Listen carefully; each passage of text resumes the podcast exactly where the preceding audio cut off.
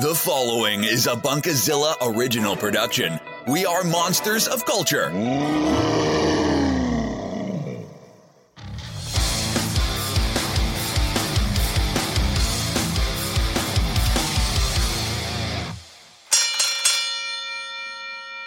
It is a day that many wrestling fans perhaps believed would never actually ever happen because someone was incredibly stubborn.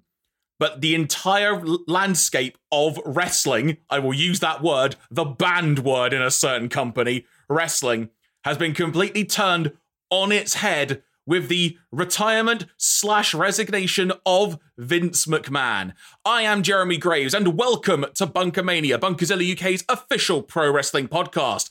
Joining me on this, the 27th of July, 2022, to discuss this and who knows what else, quite frankly, because we could go in all sorts of places. It is, of course, the Dekker Dane, Mr. Iain Boulton. Good sir, how are you doing on arguably one of the most landmark newsworthy weeks in, uh, quite frankly, in our lifetime in wrestling?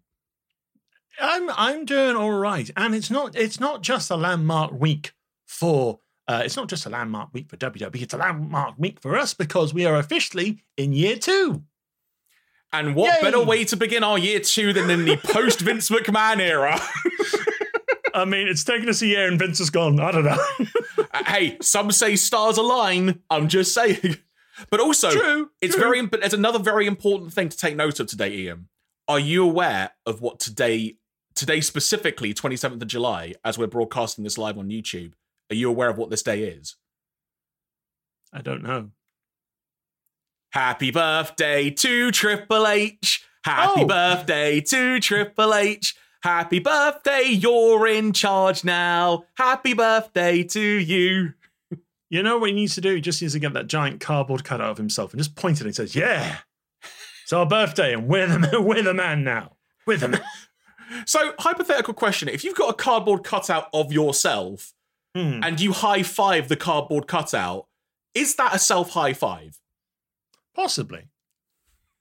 I'm All of these important questions and so much more being covered tonight on BunkaMania. Before we go any further, folks, a little bit of quick housekeeping before we get onto the show proper.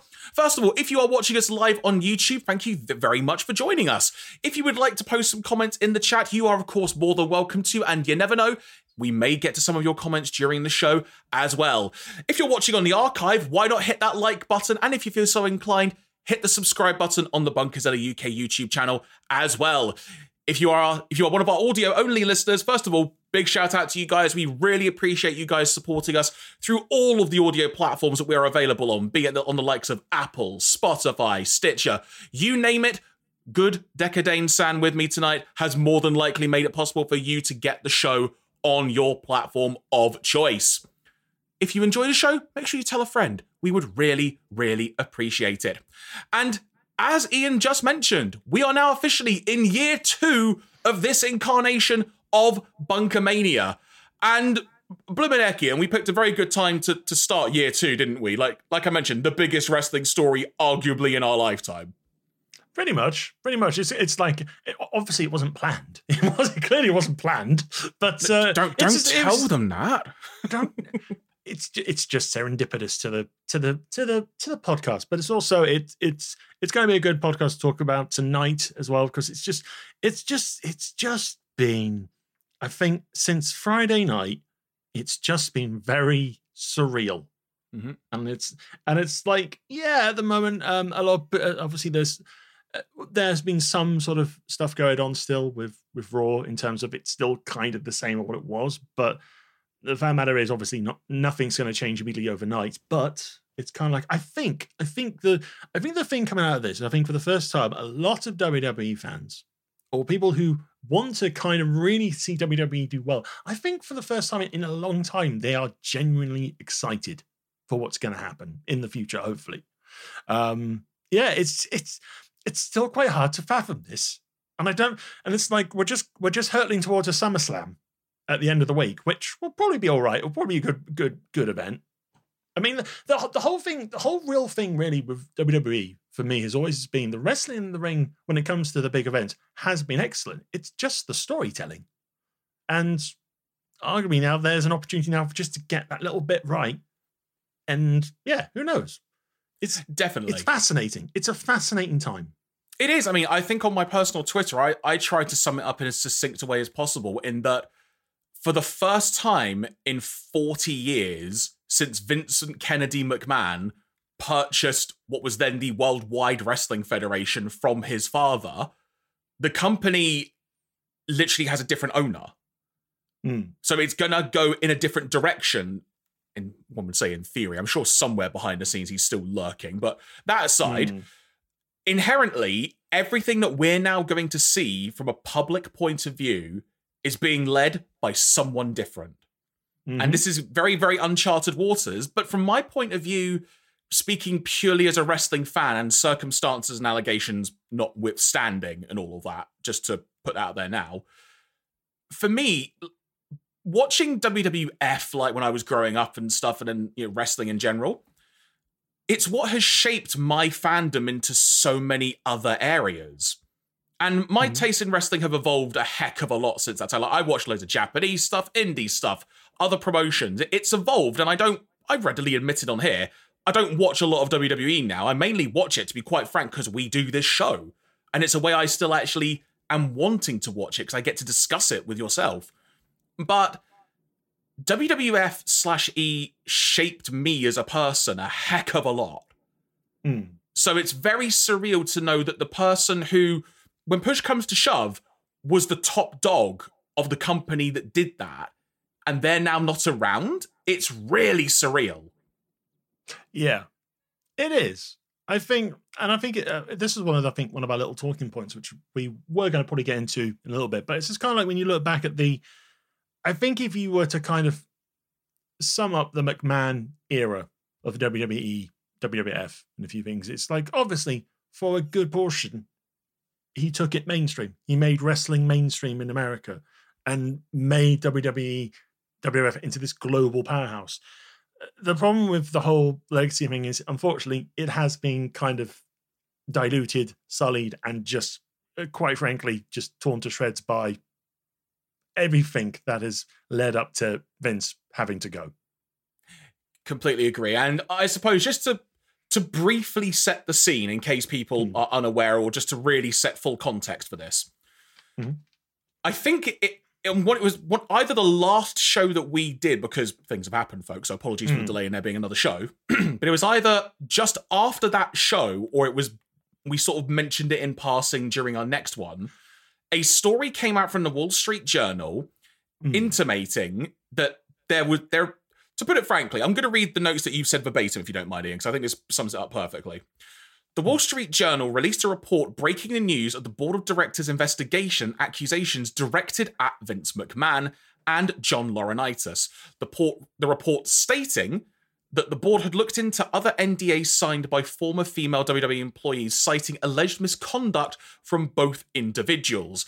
Though, should be noted, how many NDAs actually remains unknown at this time. From that point on, an internal investigation was going to be launched, an independent internal investigation, I think it was. And Mhm. stemming from that, Laurinaitis, I believe, was removed from his duties, and Vince McMahon at that point had basically relinquished a lot of his role within the company, barring the creative element of. WWE. yeah um because i think it's like the day after the report came out uh vince stepped down as ceo or just stepped down for the time being while the investigation was going on.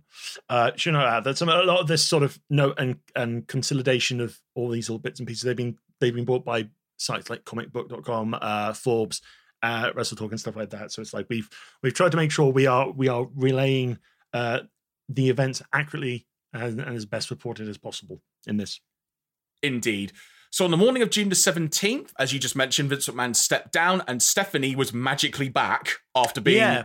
which I don't think we've actually touched on, but basically was kind of, in some ways, thrown away and buried on the way out by all reports, but now is back suddenly. So Oh yeah, because it because it, it just was basically all of a sudden it was Stephanie McMahon with immediate effects going to step away from duties, and it's kind of mm-hmm. like okay, I mean, you kind of try to not look into it a lot more, but with now how things have panned out, you kind of can look into that a little bit more, I suppose. But I think at the time, at the time, I think we had just come out of Mania season. Triple H had just made more uh, his first kind of public appearances in a, in a long time. He's had since the cardiac arrest side of things, and yeah, if if Steph was stepping away to spend time with family and stuff like that, especially with Hunter and, and her and her children, of course, it makes total sense. It makes absolute total sense.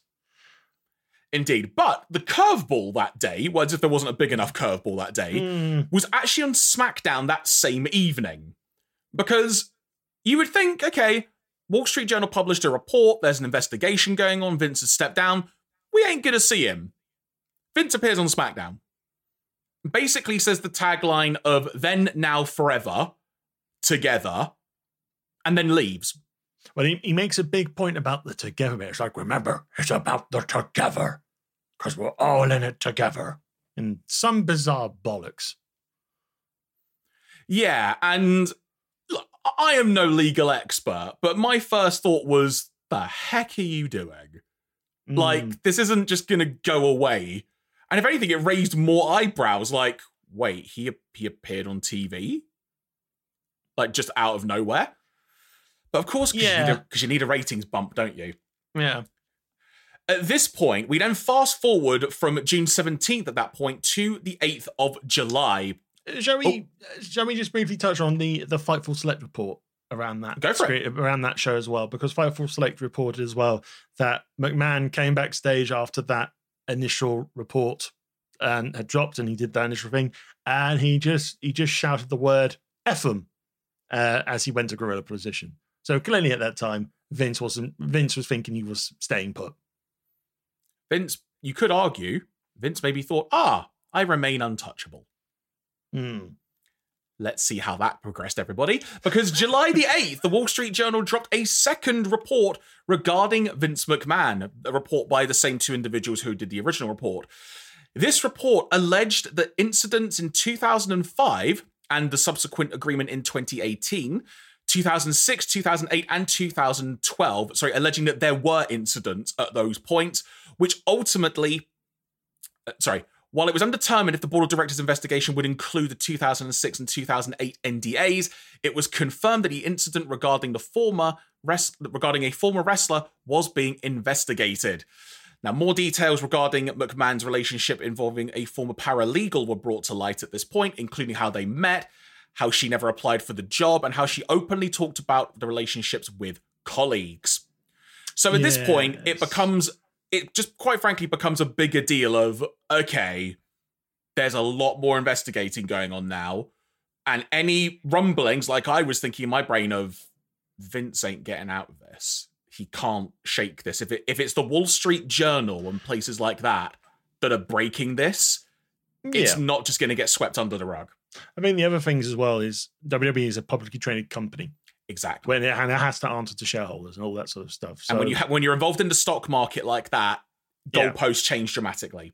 yeah, and especially when a lot when a lot of news outlets start looking at wrestling or start looking at WWE and start reporting this a lot more. I mean, a lo- I mean, it's it's been fairly commented on throughout, like the wrestling YouTubers and, and stuff like that. Basically, people being being shocked about this, and for us, it's kind of like, well, it's not surprising. It's like we we kind of sensed it was on the cards, but obviously, no one has nothing has been able to hold Vince accountable for it, or and so forth Indeed. um, because the second the second one had the stuff about I think the the superstar who was coerced into into some into so. activity with Vince, so she might get a push or something, which never happened, and then she was subsequently released when she refused to uh, Mm. entertain any more sort of activity. And wasn't that the same report that also highlighted? I want to say it was around a twelve million dollar figure that was doing the rounds. Yeah, I think at that time the total amount had gone up to about 12, 14 million. Yeah, so that sounds Yeah. about right. Yeah. We then fast forward a couple of weeks later, actually, to the 22nd of July. Triple H is suddenly back in the news, not for a bad reason, admittedly, because he is actually Hmm. named the executive vice president of talent relations, replacing John Laurinaitis. You Mm. could, it, suffice to say, not shocking in some ways, but it was more shocking that Triple H was back given the health scare that he had had. I think that was more what the reaction was to that. It it was it was. That. I mean, there were f- a few weeks beforehand. He was reported being at the PC Center, sort of Mhm. saying hey hey to to stuff. Oh, I'm back, and it's like in what way? And it's like I can't really say. And that's Hmm. some of the stuff obviously Fightful's been picking up on as well. Um, but the the thing is as well, this was this was Triple H's job before he got a demotion because of the the Wednesday Night Wars. The NXT failure, quote unquote. Yeah.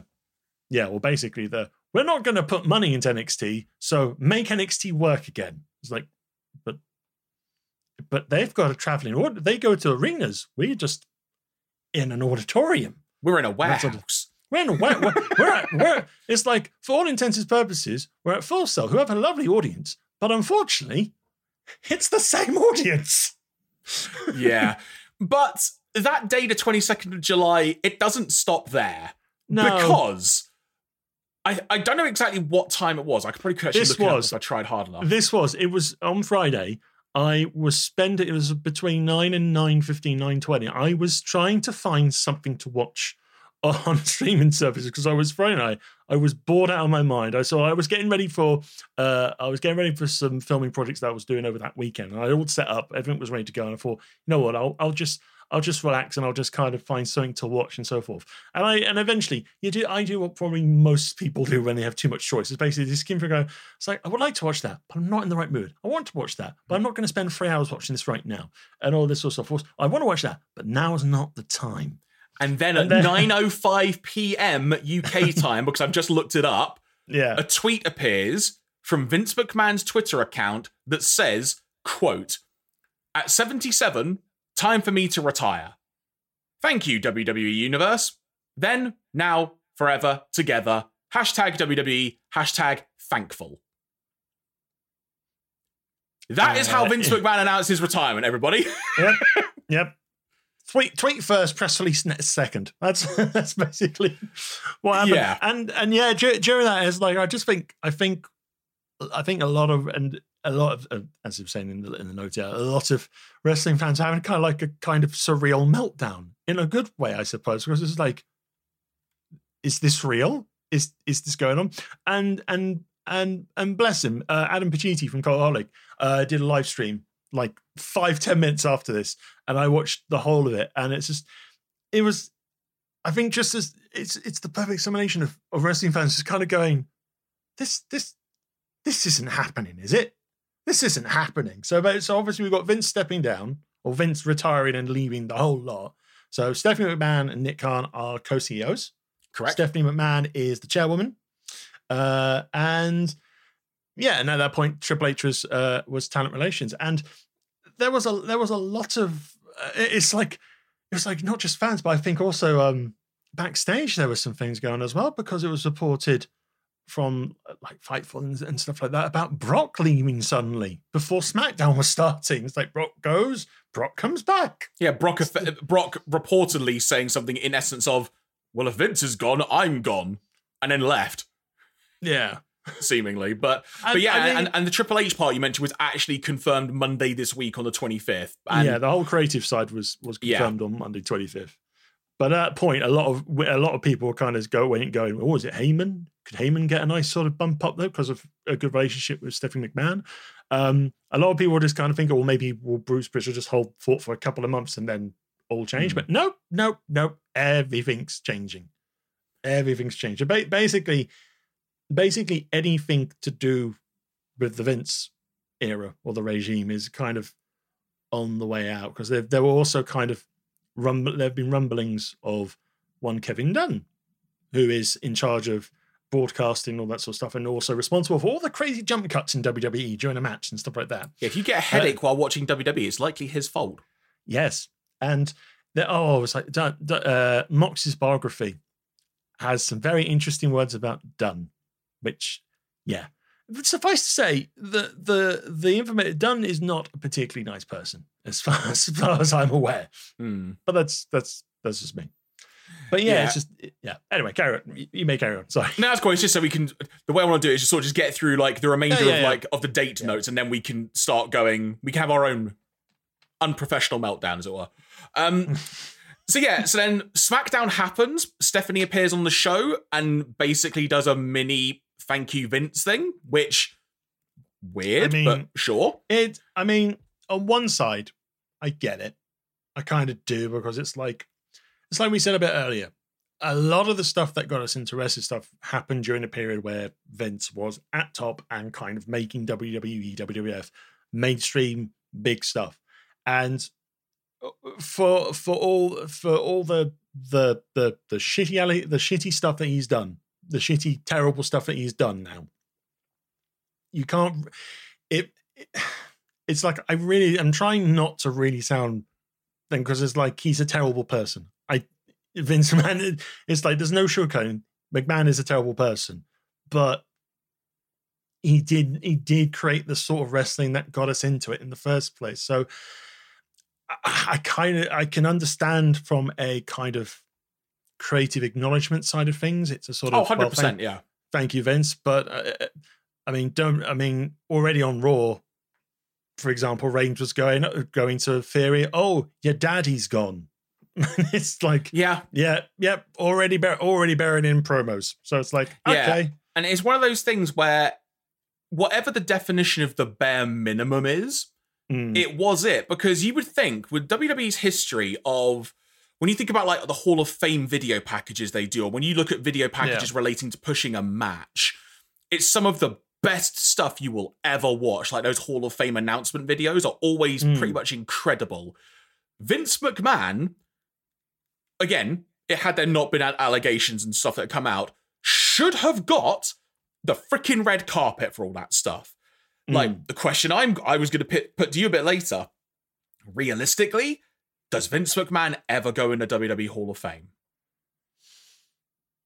It's a random question, but it's a it, not that it really matters, but it's one of those things where you can tell from the reaction of the audience. I'm not going to get into that now because that's a personal viewpoint of mine, but there's a large portion who are angry that Vince is gone and actually is still treating him like a freaking savior of the world and everything, despite everything that's being reported. I mean, yeah, it's like I that side of things is like it's very similar to certain types of politics in the world, Exactly. and it's like, and obviously that's it's not it's not what we're here to talk about, but I I know I I know what you're getting at. I know what Mm. you you're you're highlighting stuff like that, and I, and I agree. I think it's quite concer- it's quite concerning side of things, but. Uh, your but in question some you said- ways, unsurprising. unsurprising yeah I, I guess to the question of hall of fame it's like i mean it it really it really depends on things it's like it's a never say never sort of things because weirder things have happened in wwe but it's gonna it's, it's gonna be very awkward especially especially if especially if and i would not be surprised if more stuff's coming out soon because that's that might be another reason why Vince has gone quite quickly.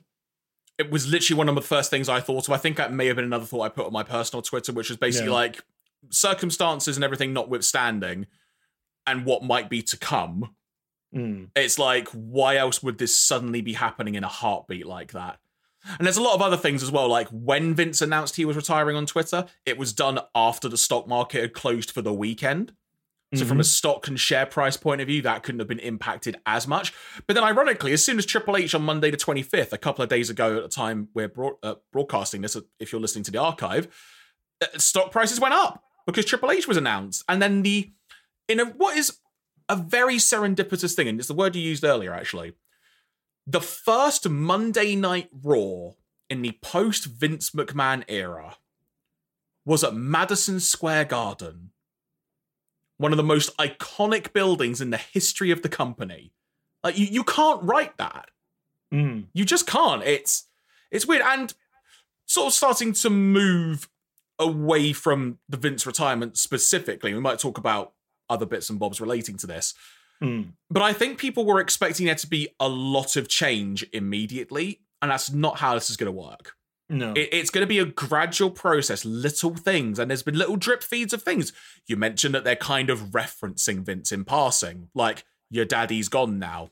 And I Yeah. think there was a there was a mention on commentary on one of the shows of like Ring of Honor being said in IWGP. It's like I think last time we had any kind of acknowledgement like that was probably either Matt Hardy or CM Punk, yeah.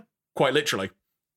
Yeah. It's it's just it, it feels like well, you still have you still have uh, with SmackDown and, and Raw those last two shows there has been it's been kind of main storytelling as usual. So you'll have the silly things like a DQ here and there, but it, they haven't gone. It's like I don't think there was much. I don't think there was much twenty four seven bollocks on Mm. Monday. I don't recall though because I think the week before that there was quite a bit, but no, it just it just seemed to be a very kind of serviceable show. You had you had some matches.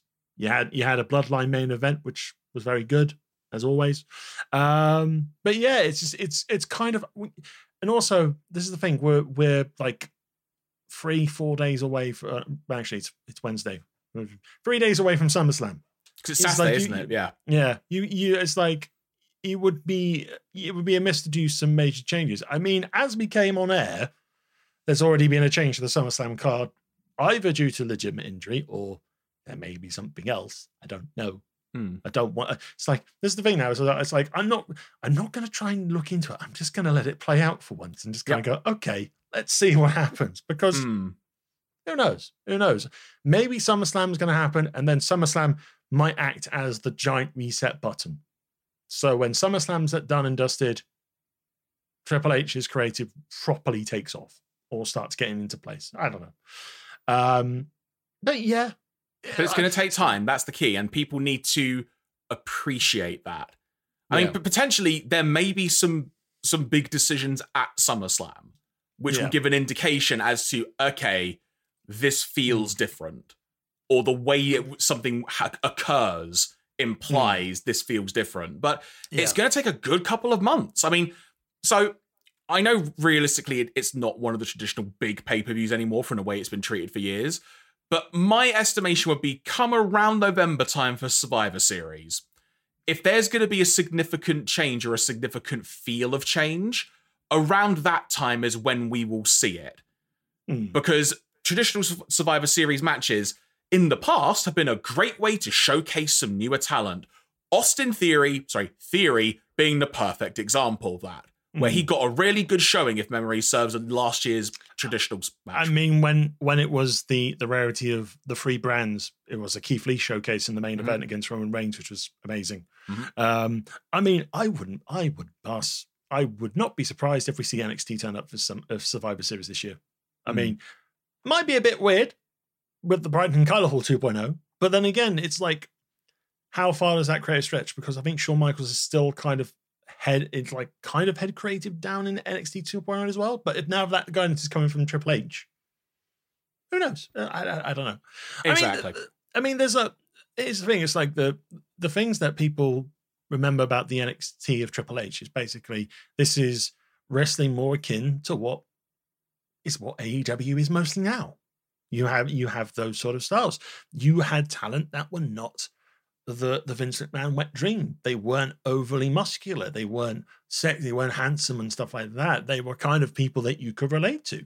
And some wrestlers, some of those wrestlers have really have kind of been able to push through as well. Because I think I think in a million years, it's like as much as Kevin Owens was was was cool. I was trying to trying to find the right words, but Kevin Owens was was effing cool on NXT Black and Gold. He was amazing, and the way he came up was wonderful. But then again, it's like you would never you would never think Vince would try Vince would go for that sort of uh that sort of that sort of physique. It's like I'm it's like Vince McMahon had very, very, very stupid. Uh, yeah, he had like set criteria in Yeah, many ways. Really, really bad set criteria. Yeah, And but but and- sometimes though, it's like in sorry to cut you off, but it's like when sometimes in film or even just television shows, there's always a character that's slightly different or slightly breaks the Hmm. mold, and for whatever reason, that character, well, I say for whatever reason because they're different from the mold, but Yeah. they stand out and they can either sink or swim with that standing out role, as it were, and sometimes it just works completely fine. But um, a a question that you actually have put in our in our notes page that we have here, which I I think is a very interesting one to ask, is can we briefly sum up the Vince McMahon era? Now, I know I mentioned arguably the biggest wrestling story in 40 years. Obviously, WCW closing in Yeah. March of 2001 is way up there as well. But the way I look at it is, and you re- uh, you alluded and referenced it earlier, that Vince McMahon literally changed the entire model of professional wrestling in the USA. Mm. Took it to a national stage and ultimately on a global stage. So ultimately, he he is a, literally an era defining story when it comes to I was going to say success story, but the way it's ended does not represent that. Mm. So, but what he has done, he has changed wrestling forever and has got it to this point. Whether we ultimately like it at this point or whatever strand you particularly follow is a different question entirely. Mm. But Vince McMahon's era is he took it literally to the highest of the high and and it never while it never reached those heights again, it never fell off a cliff. There were moments where it flipping could have done, but it didn't and it's still the Hmm. powerhouse that it is now. Yeah, I mean, this is this is a company that is still making billions of dollars on a yearly basis. So it's like, it's like from a from a business standpoint, it's like, it's an incredibly successful company. Oh yeah, they make then, uh, so much money.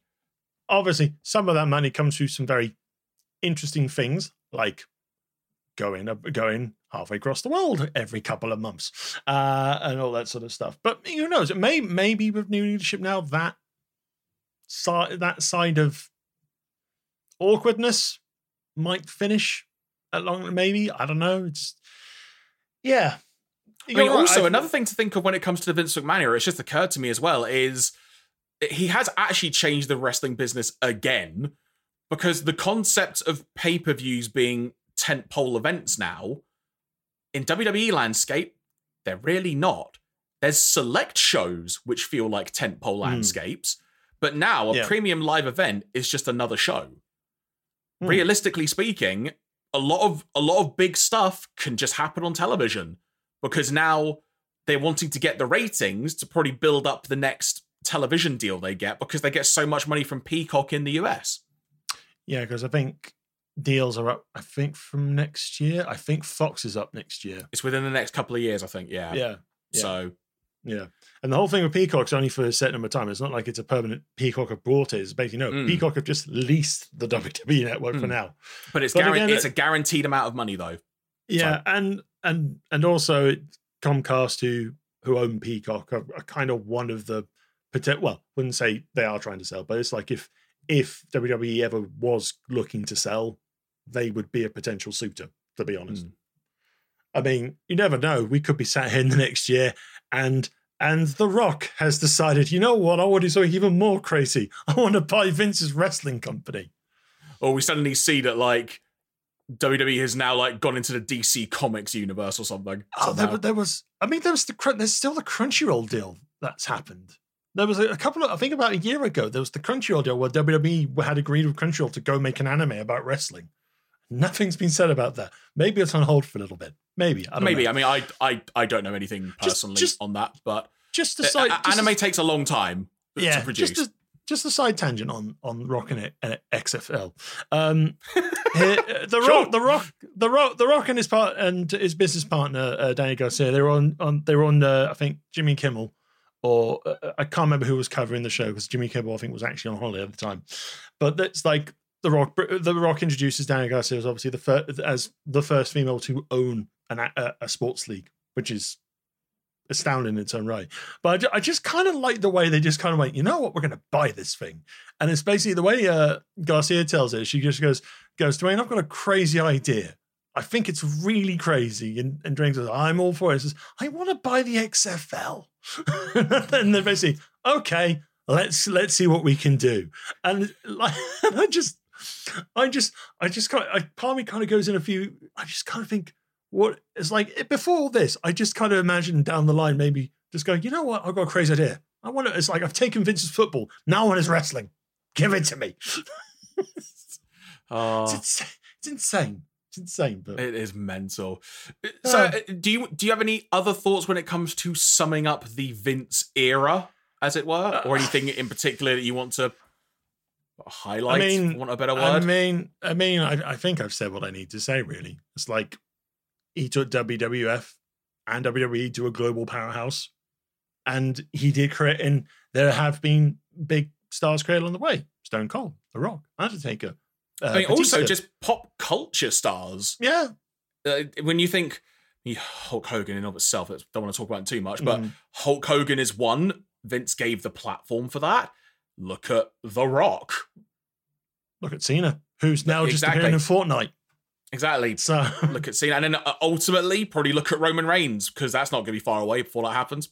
yeah, yeah. Uh, do not be surprised if Reigns is doing more Hollywood stuff in the next couple of years. That's Exactly. I think the same. I think the same for, for folks like Becky Lynch as well. It's like Mm. it's like they're they they've gone the there were the the WWE has become like a big platform to create those sort of stars, and you know it's like I mean even when Cena started doing the Hollywood side of things, it, it wasn't. And it's the same with The Rock. They don't start off overly successful. I mean, Uh, Batista, did- that's another one. Batista for Yeah. the neck. yeah, Batista did the wrong side of town with Rob Van Dam, straight to DVD bargain, two quid from Tesco's.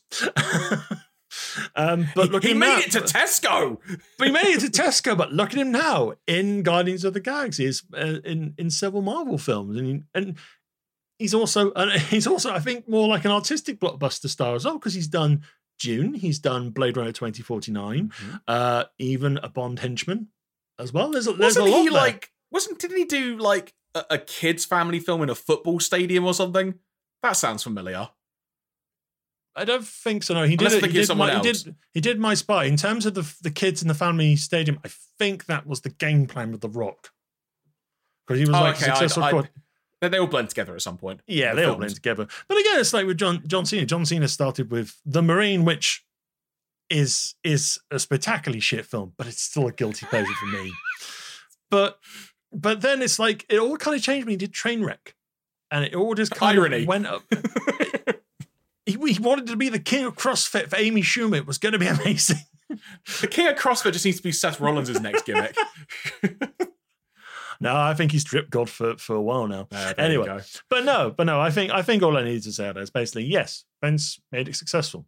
Vince gave us some stars, but overall, that doesn't really uh, that there that doesn't really cover up the fact that you he he has done some very horrible things. Yeah. Yeah. And that will never be sugarcoated or forgotten. No, It may gradually over time become less prevalent, like Mm. certain things have in the past, not because people want to wipe it from memory, but Well, it's like- unfortunately, time does that. And perceptions of how things happen change. it's like this is this is the thing as like and I, I said at the start of the show when I was saying it's like for for fans it's a it's an optimistic and exciting time now.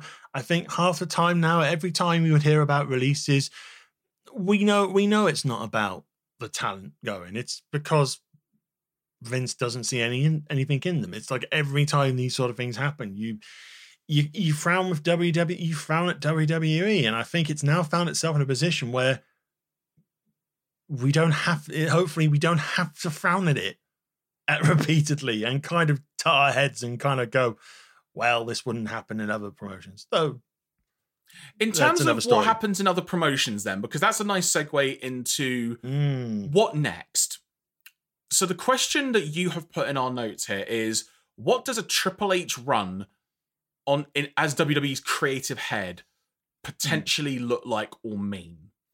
And I think the way it might be best to try and sum this up from both of us is to each of us come with like a couple of points of things we would like to Mm. see. And it's not necessarily just saying this person is champion, but more I'm thinking more Mm. of like a culture. I'm going to use the word culture because I think that sums Mm. up all encompassing things as to what could what we would like to see happen. Because we've Mm. got in essence you've kind of got a blueprint of what might be possible when you look at Triple H's run with NXT. Mm. In how regardless how it ultimately concluded and was done and whatnot, or how maybe in some ways they were like had their hands tied behind their back. When you look at a bunch of stuff that Triple H and his team there accomplished, I think there's a lot to be excited about. And mm, first and foremost, I think because clearly the odd thing here and there happens to be conveniently lining up and joining the dots for WWE, but very rarely now. I think first of all, long-term storytelling. yeah And th- Absolutely. arguably one of the biggest ones in recent time, I would say, has been probably Becky Lynch and Bianca Belair. From the way Yeah. from the SummerSlam match through to WrestleMania, that was a very easy through line. Yeah. In terms of if you take an example from NXT, uh Ciampa, Ciampa and Gargano, Mhm. that's that's very even though they had an injury thrown in in the middle, it still kind of played itself out as a as a as a long term story thing as well. They came in as So- a tag team. They both had random Mm. matches. They were in the Cruiserweight Classic match, I think it was. Then yeah. they ended up having their rivalry and getting split. Then we're back together and split again. That Mm. was literally a good few years and it worked. Yeah. Um, I also think you had factions that also kind of worked in NXT. Look, look, look, Look you at the Undisputed you, you- you could just full stop and say they had factions. They had factions. fact, Factions. they had that factions made full stop. sense. factions that made sense and actually all had a level of threat. Imperium. You look at Undisputed Era, Mm-hmm. now Undisputed Elite. Um, you look at those two. Even Le Legado del Fantasma was a was a good little stable. It's a bit weird now because they've meshed with Tony D'Angelo now. It's a bit weird, Hmm. but But currently, the only faction, correct me if I'm wrong, that we have on the main roster is the Bloodline. The, in terms of de facto, yes, you do have things like judge the Judgment Day, which is still kind of a thing. It's it's kind of taken a weird left turn since Edge was was kicked out. Hmm. Um, and then you also got things like again, you got even straight. Oh, you've got you got um the Brawling Brutes, which is obviously Sheamus. oh yeah, Sheamus's crew. Yeah, Sheamus's crew and, and all that sort of stuff. And you also had um, Maximum Male models who may or may not now not have LA Knight as part of it as a Max Dupri. I don't know. what's Wait, what? there. he only just got there. Yeah, but now now it's like Maxxine Dupri is looking. I, I don't know. Apparently Vince didn't like it for something and made the change before he left. I, Has he just like read a couple of low key comic books or something from the Marvel universe and just gone? He's jumped from like one decade to another and gone. Oh, that was cool. Let's do that instead. kind of. I don't know. Um, but yeah, I think I think for me it's like I think the style of I think the style of match presentation and stuff that I liked in NXT. I mean, yeah, it's like yeah, it gets to like crazy false finishes and stuff like that. But the fact of the matter is that sort of when you have the talent and you can tell the story, all those things make perfect make absolute perfect sense in a way. Um yeah.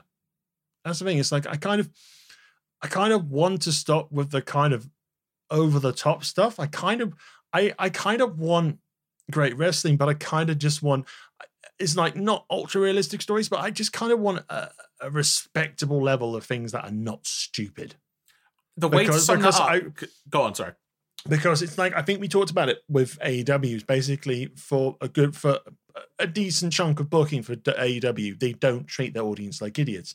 And I think if WWE's booking and creative can do the same and not treat their audience like idiots, which they didn't do in NXT. I mean, yeah, you may have had the odd, odd random moment of bizarreness. I think Which every whole- promotion does, in fairness. which uh, which which every promotion will have their things but nine times out of ten things things did not seem ridiculous or things did not seem like we were being treated like we didn't know we didn't know better or something like that. It's just like it was like it was a wrestling story they told a story we got into it off we go and, and everyone's happy Yeah, that was going to be one of my points, which is why I said the way to sum it up is literally I want WWE to not treat their audience like they're stupid. Yeah. To treat the audience with more respect is one way I'll phrase it. And it doesn't take much. Mm.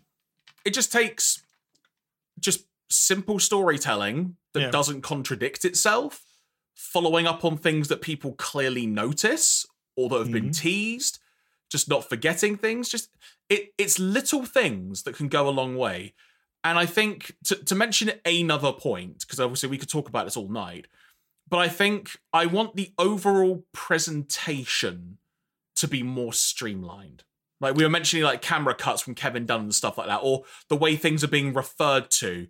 Uh, Heck, I, I, correct me if I'm wrong, because I, I I don't have BT Sports, so I can't watch SmackDown or Raw and such. But didn't on commentary apparently on SmackDown, Michael Cole actually call people watching the show the fans as opposed to the WWE universe? yeah It's a little thing, but it's also a phrase from the real world, Mm. and the real It's- world exists. I've yeah, I think it's I think I think the thing for WWE, the this new this new regime, this new sort of leadership now is pop the bubble that Vince put over the product. Just bring bring it down, bring it to not uber realistic, but again, fans. You can say WWE Universe. That, that's a that's a thing that can still be a thing, but don't keep harking on about it. It's not thing. You know what? As well, now that there's there's some hopefully some sense of order. Can we actually keep people to their brands, please? to be honest, or just do a quick draft now and you know what? A This is a nice split time. falling apart, Iain. Surely not. Surely, surely not. But you know what? This is the right time to actually kind of give each show again some nice special theming, some nice actual kind of distinct story, like with SmackDown and Raw in the 2016s. They were overtly different, and yes, everything's meshing over at the moment because networks are are uh, undecisive and stuff like that. But I think it's just kind of set that landscape up or set it up again, but do it in a way that is not stupid or kind of isn't sort of taken out. It's like stick, take an idea, stick with it, and go with it. And that, that's something I like to see do. I think as well, it's kind of, I think with some talent, we're going to hopefully see some potential that was seen in NXT being seen more often in on the main roster. Again, Ciampa is one of those one of those talents who's currently bodyguarding for the Miz because who Man. knows? And- Yeah. and, you know, and you never know. You never know. It's like they might be able to do something with with Theory's character as well, because it's like like I said when we've talked about Theory, I liked Theory in NXT when he was kind of he was a heel still, but he was kind of like a goofbally heel working when it was like the evil version of the way, and I I kind of liked that. And it's like, yes, he had a threat to him, but he was also he also had something that you kind of you kind of were brought into it because it's like it's like what sort of person eliminates themselves from a, a battle royale by kind of going, oh no, I've landed on my back. Let me kip up. Oh no, my feet are on the floor. Am I eliminated? Yes, yes, Theory. Oh, but why? It's little things that go a long way. I mean, it wouldn't be. I mean, again, it's like this is something that's been kind of this has been kind of picked up on Fightful as well. It's like talent who have left WWE might start looking well, might be might be thinking they have an opportunity to go back because they had better working relations with Triple H than they did with Vince. I mean, what I mean, this this is the man who took Karrion Kross, who was an absolute monster in NXT. The whole it it, it was it was served by Triple H on a beautiful silver platter. It's like take this, take this presentation, take this character. There, you have a monster for the next couple of. No, no, I'm going to put him in a Roman helmet because Romans are funny I'm going to put him in a Roman helmet and beat him in 10 seconds. with Jeff Hardy. There you go. and it's, it's yeah, like- and and but that's the thing as well. It's I mean, that doesn't even come to respecting the fans, but that comes under the presentation side of things. yeah, Because another thing as well, like you mentioned like Ciampa as a person. Mm. Another thing as well that's gonna take time, and there was a period, 2004, 2005-ish probably, when Mm. this had to happen for a while, is that they're gonna have to build new talent or rebuild talent to a point where people just don't go, all right, that's them. Like, I mean, look, I know there are a lot of Dolph Ziggler fans out there, but quite Hmm. frankly, I couldn't care less about Dolph Ziggler. I respect he's really talented, is really good at what he does, but he's just been there for so damn long. I can't take Dolph Ziggler as a character or entity in WWE seriously. Hmm. But that could change. All you've got to do is build it up over time and be consistent. Yeah. It's not like traditionally with a Money in the Bank win. I mean, heck, you know what? Bryan Danielson, Daniel Bryan at the time, perfect example. He won Money in the Bank. He lost for freaking ages while he had the briefcase, and suddenly he won the title. It's like that doesn't make sense realistically. Say that's the same route they're going with Theory. Yep. Because he he's been losing left, right, and center. I mean, they tease cashing on on. I don't think he's cashing in on on SummerSlam. If he cashes in, I'll be amazed. If anything, I think he'll cash in on the person who ultimately beats Roman. That's I think that's what's going to probably happen. Well, you see, that now in and of itself is part is actually a good point when it comes to long-term storytelling. Triple H is someone who could easily handpick who should be the person to dethrone Roman Reigns. Who would it most benefit long term for WWE? Because Hmm. right now, this is a very weird comparison to make, but like, I don't want to use Hulk Hogan as an example, but when Hulk Hogan lost the title after he'd held it for years, and I think this was before WrestleMania 4 and they did the whole tournament thing, when Hmm. Hogan had lost that belt on that Saturday night's main event show, um, which I was too young to know it, but I've heard about about it after the time, that was a big freaking deal. It was a massive deal. Mm. And this is one of those things where, for this generation of fans currently, Roman having held the belt for that damn long, it's going to mean something. It just is, whether people like it or not.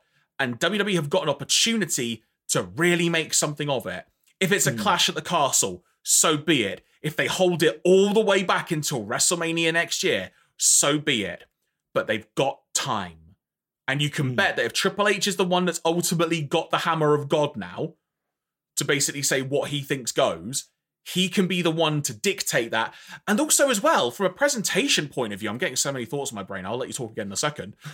but from a presentation point of view, WWE have got so many writers that have had to conform to what Vince has wanted for so long. Mm. And I can sort of speak to this in a way from past endeavors I've I've been involved with. That sometimes you just want that little bit of creative freedom Mm. and just a little bit of freedom, and you're told, just come up with something. Like, what's an idea you've got? Just present it. Like, no, not going to judge you for it. But hypothetically speaking, if Triple H kind of tells the writers, let's hit the reset button, what ideas do people have? It, WWE's programming could become quite a good variety show again. Yeah. And there's little things now. I mean, I saw a clip doing the rounds of of like what they're doing with Gunther and um, oh, what's his name? Uh, Kaiser. Ludwig Ludwig Kaiser. Where I- Kaiser just gets chopped for being naff. It's like it's a great idea. I like that. I like that. It's like even when he even when he beat Nakamura, it's like Gunther went, no, no, no, no. I helped you beat Nakamura, so I'm still gonna chop you in the chest. It's like, oh, but the ring general, no. It, but it's Oh. little it's little things like that that you can build up, and it's such a simple story. Side tangent. Gunther's theme now is just basically big epic rock music with people just going, Gunther, the ring general, Gunther. it's just like, it's like, yeah, it's like, again, it's like when Gunther was a name change. Yes, Gunther's a city name, but you know what? I've just kind of accepted it now. Well, it's like just kind Cesaro. of- You just accepted. You just called him. You just accept Cesaro. Well, do you accept Daniel Bryan for so Mm. long? It's just the way it is. That's I another thing I'd like to see changed. I'd like more logical ring music. Yes. Yes. Not not because it's like some it's like even like uh Raquel Rodriguez, formerly Gonzalez. Her music's changed. It's like, all right, this is weird. Heck, sort of let's way. get some licensed music back in as wrestlers' themes. That'd be cool. Um, I mean, if they're forking out the cash for Pat McAfee to walk down to the ring to the White Stripes, yeah. why not? Just why not? I There mean, be fun. But no, I thi- it's like I think the, the best way to sum up this sort of whole like couple of weeks is this whole week or so is like it's strange, it's surreal, it's it's just fascinating now. It generally is, and it's not like that sort of weird shadow of oh, it's not it, oh this is it's it's going to revert. I, I I can't see it reverting. I mean, if if Vince has had to step away like this, I can't see it reverting anytime soon. To be honest, um, especially when uh, I'm just on a quick check. Uh, considering the WWE, uh, this is something that was from the uh, Wall Street Journal article, reports that WWE investigations hastened Vince McMahon's decision to retire. Uh, so it's like new federal investigations into the Hush Pact allegations. Uh, and and that's mostly as well as I think they've had to re uh, resubmit like financial documents Yeah, because the, the way it's works, and I, I mean, it's still a little bit confusing because I think it was. I'm going to paraphrase. I'm going off the top of my head. It was something like 14.6 million dollars was Hmm. unaccounted for in WWE's records, but because it was NDA stuff that was relating to WWE matters that Vince paid seemingly himself, Vince has got to pay it back to WWE. But that's the confusing part, and it might be that sort of Vince effectively loaned himself the money to pay it and then paid It's- it back or whatever. But either way, it wasn't accounted misuse. for. It wasn't accounted for in tax records and stuff. That's the Yeah. issue. And that's why Mm. that's now coming into play because it's cool like it is. It's a lot of freaking money. Especially Yeah. hush especially hush money, you know? Yeah. Even if they do try to go, hey, it's personal expenses. It's like it, it it's kind of misuse of an actual public traded company's funds. It's it's it's it's personal expenses relating to a company matter. That's the difference. As soon as it's a company matter rather than an entirely separate personal matter, that from a business perspective, I believe that's where it really gets problematic from a publicly traded company. If that makes sense. Does that make sense? yeah, It, it it does, but just I wouldn't class what he was doing with that money as a company related matter. It's a no, Well- it's a Vince related matter. Oh no, I agree, but I guess because it was real. Uh, yeah, see, this is where this conversation can get really muddy. But I, I think it's because what's the way to try and phrase this in a in a delicate way? Because the issue had started on the grounds of the company and was involving, for example, employment of someone, but ultimately it was a matter between the two parties that was a personal thing. It's technically a it is a company related personal matter. It's Mhm. I don't know exactly. I'm just going by other stuff I've heard and whatnot. But either way, it's very murky, and that's why WWE have quickly had to go. We're going to resubmit this. We're making you aware. We're going to do it. But either way, when push comes to shove, Vince is gone, and if he is back, I will be surprised. And I mean back in, aside from him being a shareholder and whatnot, which it wouldn't surprise me if that ends rapidly. But Mm. I would be very surprised if we see Vince McMahon on TV again. Yeah, I I I can't foresee it right now. I At mean, the like said, very least, it- Like I say, at the very least, in a few years, if they randomly were to appear, then at that point, I'll evaluate how I feel about the matter. But I just don't foresee it happening. Quite frankly, I don't want him back on TV. No, no, I think we're done with it.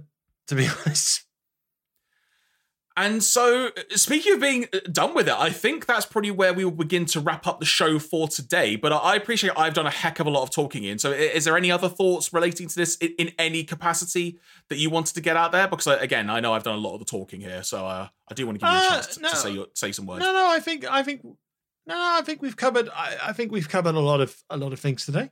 So I've, uh, it's it's like the hours flown by.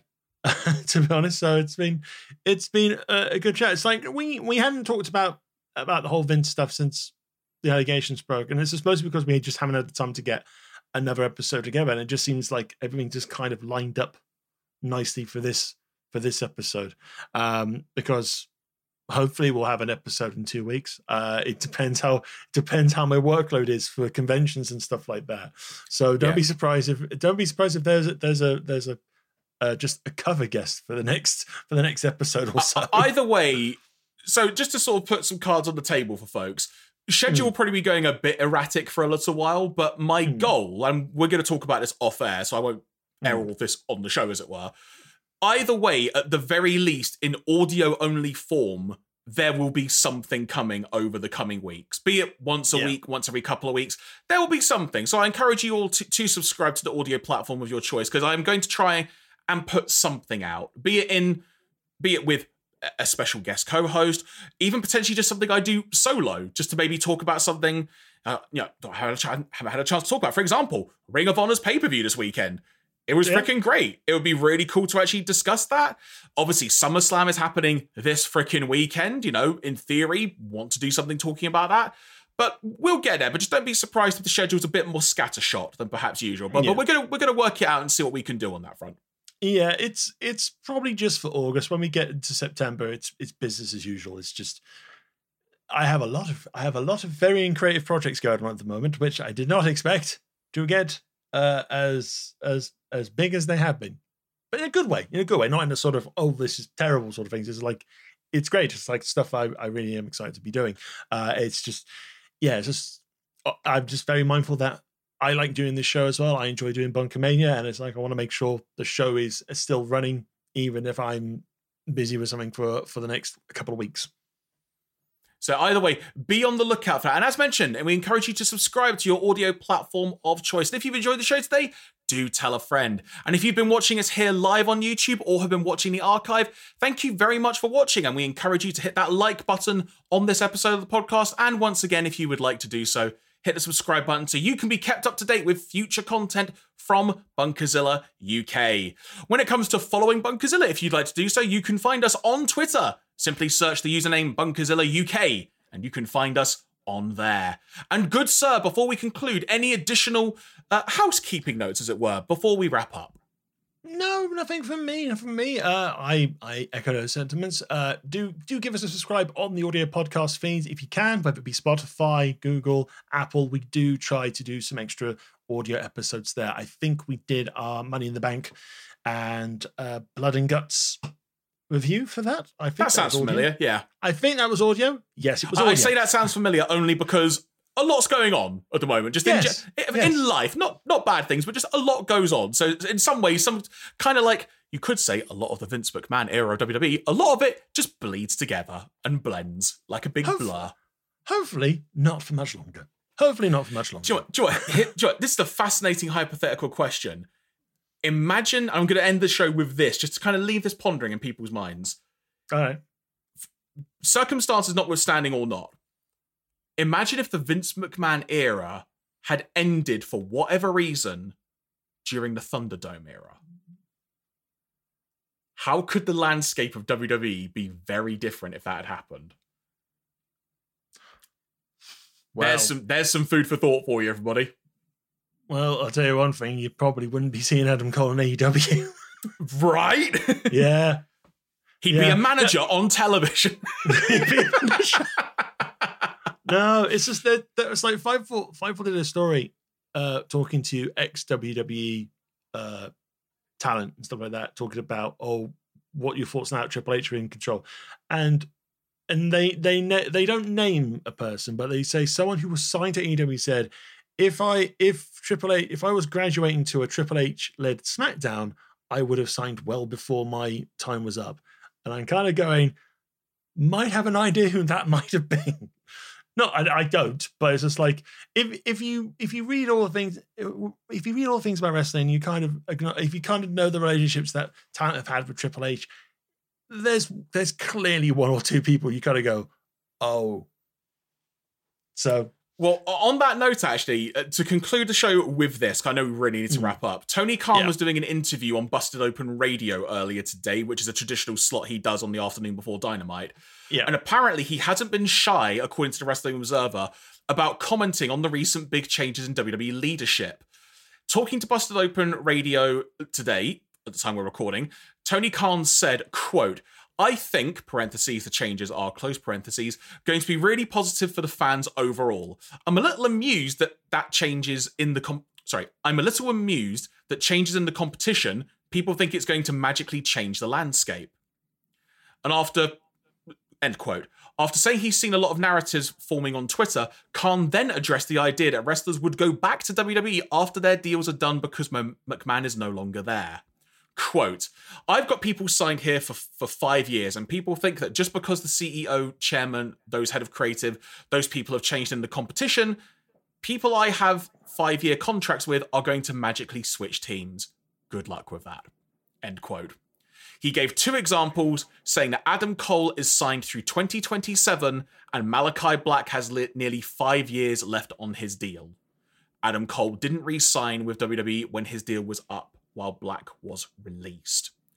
An additional quote quote just because these guys had some success under the previous administration somewhere else, they are not magically going to be going anywhere. Those are two people I really like. Those are two people I really like just as examples of people who have worked under the previous administration. I am very amused by that. That's a narrative I see so called wrestling writers pushing every day. It's pretty amusing, quote, he said. I actually find that quite amusing myself. Just like, yeah, it's like if I think if you weren't that bothered by it, you would have just not talked about it. I mean, it probably doesn't help when the radio show asks him, but yeah, true, true. Yeah, but T- Tony Khan is a very open book in many ways. yeah, it's like stuff that I, I can admire him for sometimes. And there's sometimes I just go, probably didn't need to say that, or just probably, uh, it's. We've all been there, though. We've all been there. Yeah, we've all we've, we've all been there. But no, I mean, it's it's a thing. I mean, obviously, it's it's it's fighting words. It's stirring the pot, all that sort of stuff. But anything can happen. Indeed. We, we anything, anything, and everything could happen. And we we had we had all sat back a couple of weeks ago, even when the first Vince stuff and this is not going to take Vince McMahon out, or this is not going to make Vince McMahon leave.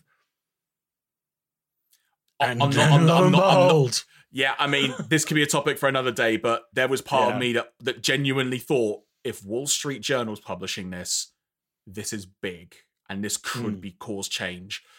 Look what's happened. But folks, thank you very much for listening and or checking us out today. We really appreciate it. Until next time, we will be speaking to you again very soon. All going well should be a post SummerSlam show because that's at the very least what I want to try and make sure happens. From myself, mm-hmm. Jeremy Graves, from him, the Dekker Dane, Mr. Iain Boulton, we have been BunkaMania here on Bunkazilla UK. Thank you very much for watching, for washing, that's not a word, watching and or listening. And until next time, speak to you soon. I mean this. I mean this. This week's definitely put you through a ringer, hasn't it? Has, hasn't it just? Ah, good night, everyone.